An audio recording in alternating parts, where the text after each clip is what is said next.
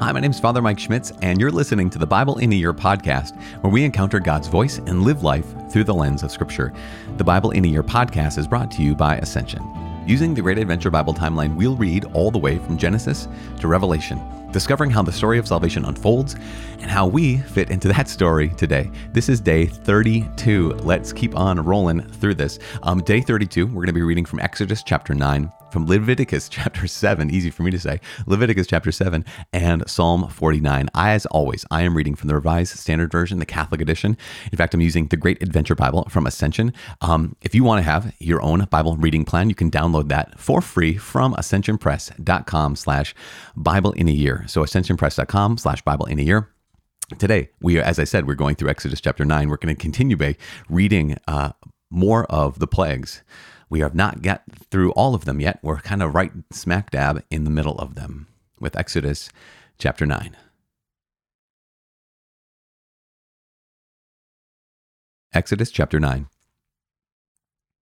Then the Lord said to Moses, Go into Pharaoh and say to him, Thus says the Lord, the God of the Hebrews, Let my people go, that they may serve me. For if you refuse to let them go and still hold them, behold, the hand of the Lord will fall with a very severe plague upon your cattle, which are in your field the horses, the donkeys, the camels, the herds, and the flocks. But the Lord will make a distinction between the cattle of Israel and the cattle of Egypt, so that nothing shall die of all that belongs to the sons of Israel.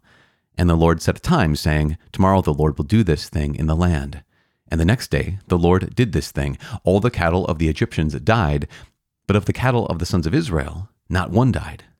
And Pharaoh sent, and behold, not one of the cattle of the Israelites was dead. But the heart of Pharaoh was hardened, and he did not let the people go. And the Lord said to Moses and Aaron, Take handfuls of ashes from the kiln, and let Moses throw them toward heaven in the sight of Pharaoh, and it shall become fine dust over all the land of Egypt, and become boils breaking out in sores on man and beast throughout all the land of Egypt. So they took ashes from the kiln and stood before Pharaoh. And Moses threw them toward heaven, and it became boils breaking out in sores on man and beast. And the magicians could not stand before Moses because of the boils, for the boils were upon the magicians and upon all the Egyptians. But the Lord hardened the heart of Pharaoh, and he did not listen to them, as the Lord had spoken to Moses. Then the Lord said to Moses, Rise up early in the morning, and stand before Pharaoh, and say to him, Thus says the Lord, the God of the Hebrews Let my people go that they may serve me. For this time I will send all my plagues upon your heart and upon your servants and your people, that you may know that there is none like me in all the earth. For by now I could have put forth my hand and struck you and your people with pestilence, and you would have been cut off from the earth. But for this purpose have I let you live, to show you my power, so that my name may be declared throughout all the earth.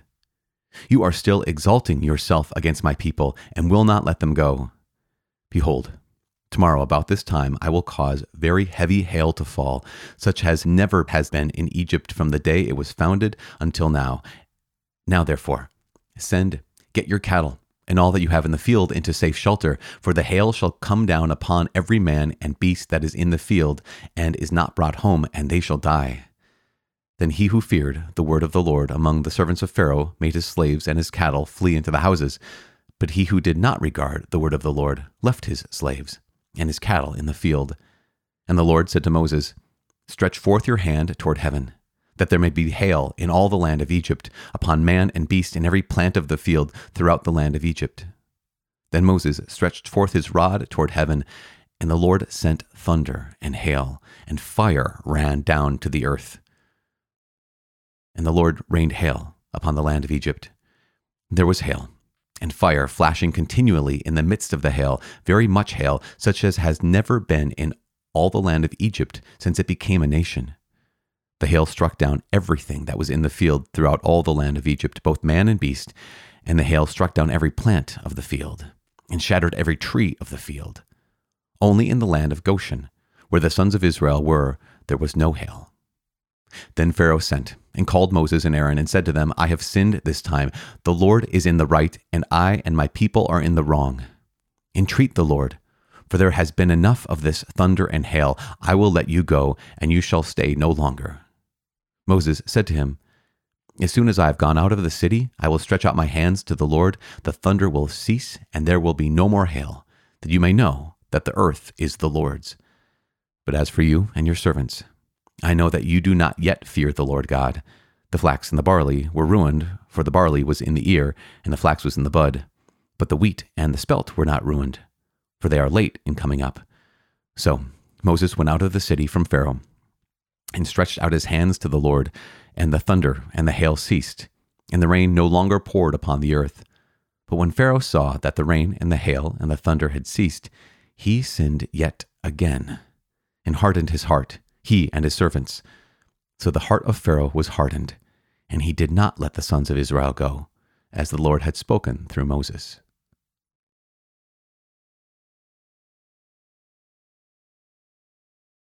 The book of Leviticus, chapter 7. This is the law of the guilt offering. It is most holy.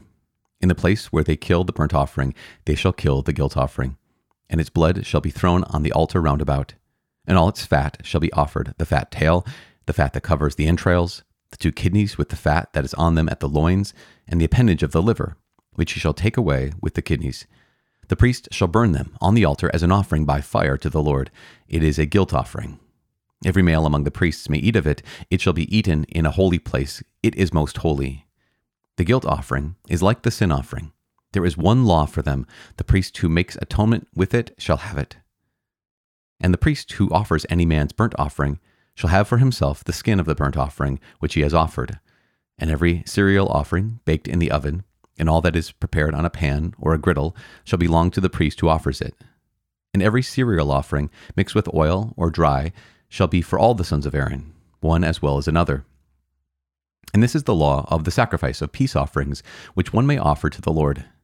For if he offers it for a thanksgiving, then he shall offer it with the thank offering unleavened cakes mixed with oil, unleavened wafers spread with oil, and cakes of fine flour well mixed with oil. With the sacrifice of his peace offerings for thanksgiving, he shall bring his offering with cakes of leavened bread, and of such he shall offer one cake from each offering, as an offering to the Lord. It shall belong to the priest who throws the blood of the peace offerings, and the flesh of the sacrifice of his peace offerings for thanksgiving shall be eaten on the day of his offering. He shall not leave any of it until the morning. But if the sacrifice of his offering is a votive offering or a free will offering, it shall be eaten on the day that he offers his sacrifice. And the next day, what remains of it shall be eaten but what remains of the flesh of the sacrifice on the third day shall be burned with fire. If any of the flesh of the sacrifice of his peace offerings is eaten on the third day, he who offers it shall not be accepted, neither shall it be credited to him. It shall be an abomination, and he who eats of it shall bear his iniquity. Flesh that touches any unclean thing shall not be eaten, it shall be burned with fire. All who are clean may eat flesh, but the person who eats of the flesh of the sacrifice of the Lord's peace offerings, while an uncleanness is on him, that person shall be cut off from his people. And if anyone touches an unclean thing, whether the uncleanness of man, or an unclean beast, or an unclean abomination, and then eats of the flesh of the sacrifice of the Lord's peace offerings, that person shall be cut off from his people. The Lord said to Moses, Say to the people of Israel, You shall eat no fat of ox, or sheep, or goat the fat of an animal that dies of itself, and the fat of one that is torn to beasts, may be put to any other use, but on no account shall you eat it. For every person who eats of the fat of an animal, of which an offering of, by fire is made to the Lord, shall be cut off from his people. Moreover, you shall eat no blood whatever, whether of fowl or of animal, in any of your dwellings. Whoever eats any blood, that person shall be cut off from his people. The Lord said to Moses, Say to the sons of Israel, He that offers the sacrifice of his peace offerings to the Lord shall bring his offering to the Lord from his sacrifice of his peace offerings. He shall bring with his own hands the offerings by fire to the Lord. He shall bring the fat with the breast, that the breast may be waved as a wave offering before the Lord. The priest shall burn the fat on the altar, but the breast shall be for Aaron and his sons. And the right thigh you shall give to the priest as an offering from the sacrifice of your peace offerings he among the sons of Aaron who offers the blood of the peace offerings, and the fat shall have the right th- thigh for a portion. For the breast that is waved and the thigh that is offered, I have taken from the sons of Israel, out of the sacrifices of their peace offerings, and have given them to Aaron the priest and to his sons as a perpetual debt from the sons of Israel. This is the portion of Aaron and of his sons from the offerings made by fire to the Lord, consecrated to them on the day that they were presented to serve as priests of the Lord. The Lord commanded this to be given them by the sons of Israel on the day that they were anointed. It is a perpetual debt throughout their generations. This is the law of the burnt offering, of the cereal offering, of the sin offering, of the guilt offering, of the consecration, and of the peace offerings, which the Lord commanded Moses on Mount Sinai on the day that he commanded the sons of Israel to bring their offerings to the Lord in the wilderness of Sinai. Psalm 49 The Folly of Trust in Riches, to the choirmaster, a psalm of the sons of Korah. Hear this, all peoples. Give ear, all inhabitants of the world, both low and high, rich and poor together. My mouth shall speak wisdom. The meditation of my heart shall be understanding. I will incline my ear to a proverb.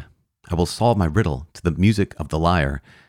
Why should I fear in times of trouble? When the iniquity of my persecutors surrounds me, men who trust in their wealth and boast in the abundance of their riches. Truly, no man can ransom himself or give to God the price of his life. For the ransom of his life is costly and can never suffice, that he should continue to live on forever and never see the pit. Yes, he shall see that even the wise die. The fool and the stupid alike must perish and leave their wealth to others. Their graves are their homes forever, their dwelling places to all generations, though they named lands for their own. Man cannot abide in this pomp. He is like the beasts that perish. This is the fate of those who have foolish confidence, the end of those who are pleased with their portion. Like sheep, they are appointed for Sheol. Death shall be their shepherd. Straight to the grave they descend, and their form shall waste away. Sheol shall be their home. But God will ransom my soul from the power of Sheol, for he will receive me. Be not afraid when one becomes rich, when the glory of his house increases, for when he dies, he will carry nothing away. His glory will not go down after him. Though while he lives, he counts himself happy, as though a man gets praise when he does well for himself.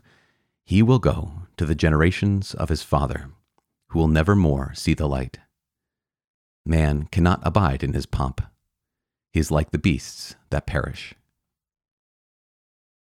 Father in heaven, we give you praise and we thank you for your word. We thank you for speaking to us today and for sharing your heart with us.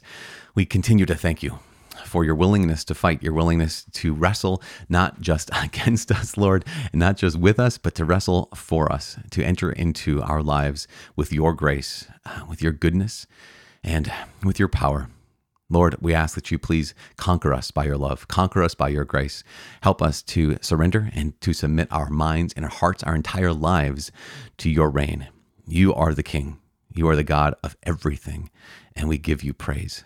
In Jesus' name, name of the Father, Son, Holy Spirit, Amen. So, um, one of the questions that comes up a lot when we uh, read the book of Exodus and we get to the 10 plagues of Israel, one of the questions is so, why is God hardening Pharaoh's heart? What does it mean that it says that God hardens Pharaoh's heart?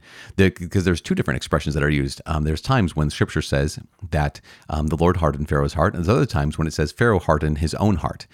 So, what does that mean? Well, one of the things that it doesn't mean is that God took away Pharaoh's free will.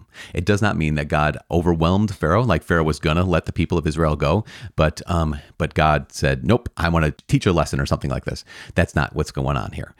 What's going on is, I've heard it explained this way: that God is always good, right? So God is goodness itself. God is truth itself. God is life itself. Um, God is mercy itself. And the only thing he emits, essentially, are those things truth and goodness and mercy and life and love and joy. It's kind of like the sun. So here's the sun. The sun emits light and heat. And so, in the presence of the sun, in the presence of the sun's heat, um, wax melts. Wax becomes soft in the presence of the sun, but clay hardens in the presence of the sun. It's in many ways about the disposition of the heart. If my heart is open to the Lord, if my heart is is even if it's slightly hard, but it, it is made of wax, like I've said, no, I'm actually want to do your will, Lord. Um, if my heart is is wax, it becomes melted in the presence of the Lord. It becomes softened in the presence of the Lord. But if my heart is clay, it becomes hardened in the presence of the Lord. And so here is God who's revealing himself, right? He's re- revealing his power to the people of Israel and to the people of Egypt. He's revealing himself to Pharaoh. And Pharaoh is getting to know that this is a God who is beyond all of, all of the gods. We'll talk about that tomorrow. He's a God who conquers other gods. And yet Pharaoh obstinately and stubbornly refuses to acknowledge him. God is obviously demonstrating his reality. He's obviously demonstrating his power. He's obviously demonstrating the fact that he is on the side of the people of Israel. And Pharaoh, in the sight of that, Pharaoh hardens his heart. And in the sight of that, in presence of that, Pharaoh allows his heart to become hardened by God's presence and by God's power and by God's goodness fighting for his own people. And that's the question we have to ask. See, it's easy. It's easy if we say, "Well, God hardened Pharaoh's heart," and we think of it in the terms we probably would think of it on the face. But when we realize that no, God never overwhelms someone's free will. He always works with our free will by in a mystery of grace. I don't know how that works, but it works. But God always retains our free will and he works with it.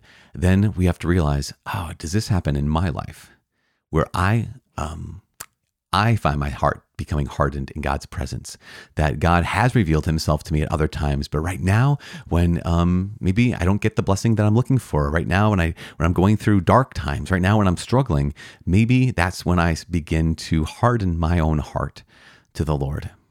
Maybe in His presence I harden my heart, or maybe even in His silence I harden my heart. The challenge is to never let our hearts become hardened to the Lord. The challenge would be that I always have a heart that is soft when it comes to the Lord's presence and His power and His will for my life. That's why we need each other. We need prayers with each other. We need to be able to lift each other up because of the fact that um, this is difficult. In fact, without God's action of grace, it is impossible. So, Let's pray for each other as we continue. Um, now we're fully into uh, the second month of uh, journeying through the Bible, this Bible in a Year podcast. Uh, my name is Father Mike, so let's keep praying for each other. I am praying for you. Please pray for me, and I cannot wait to see you tomorrow. God bless.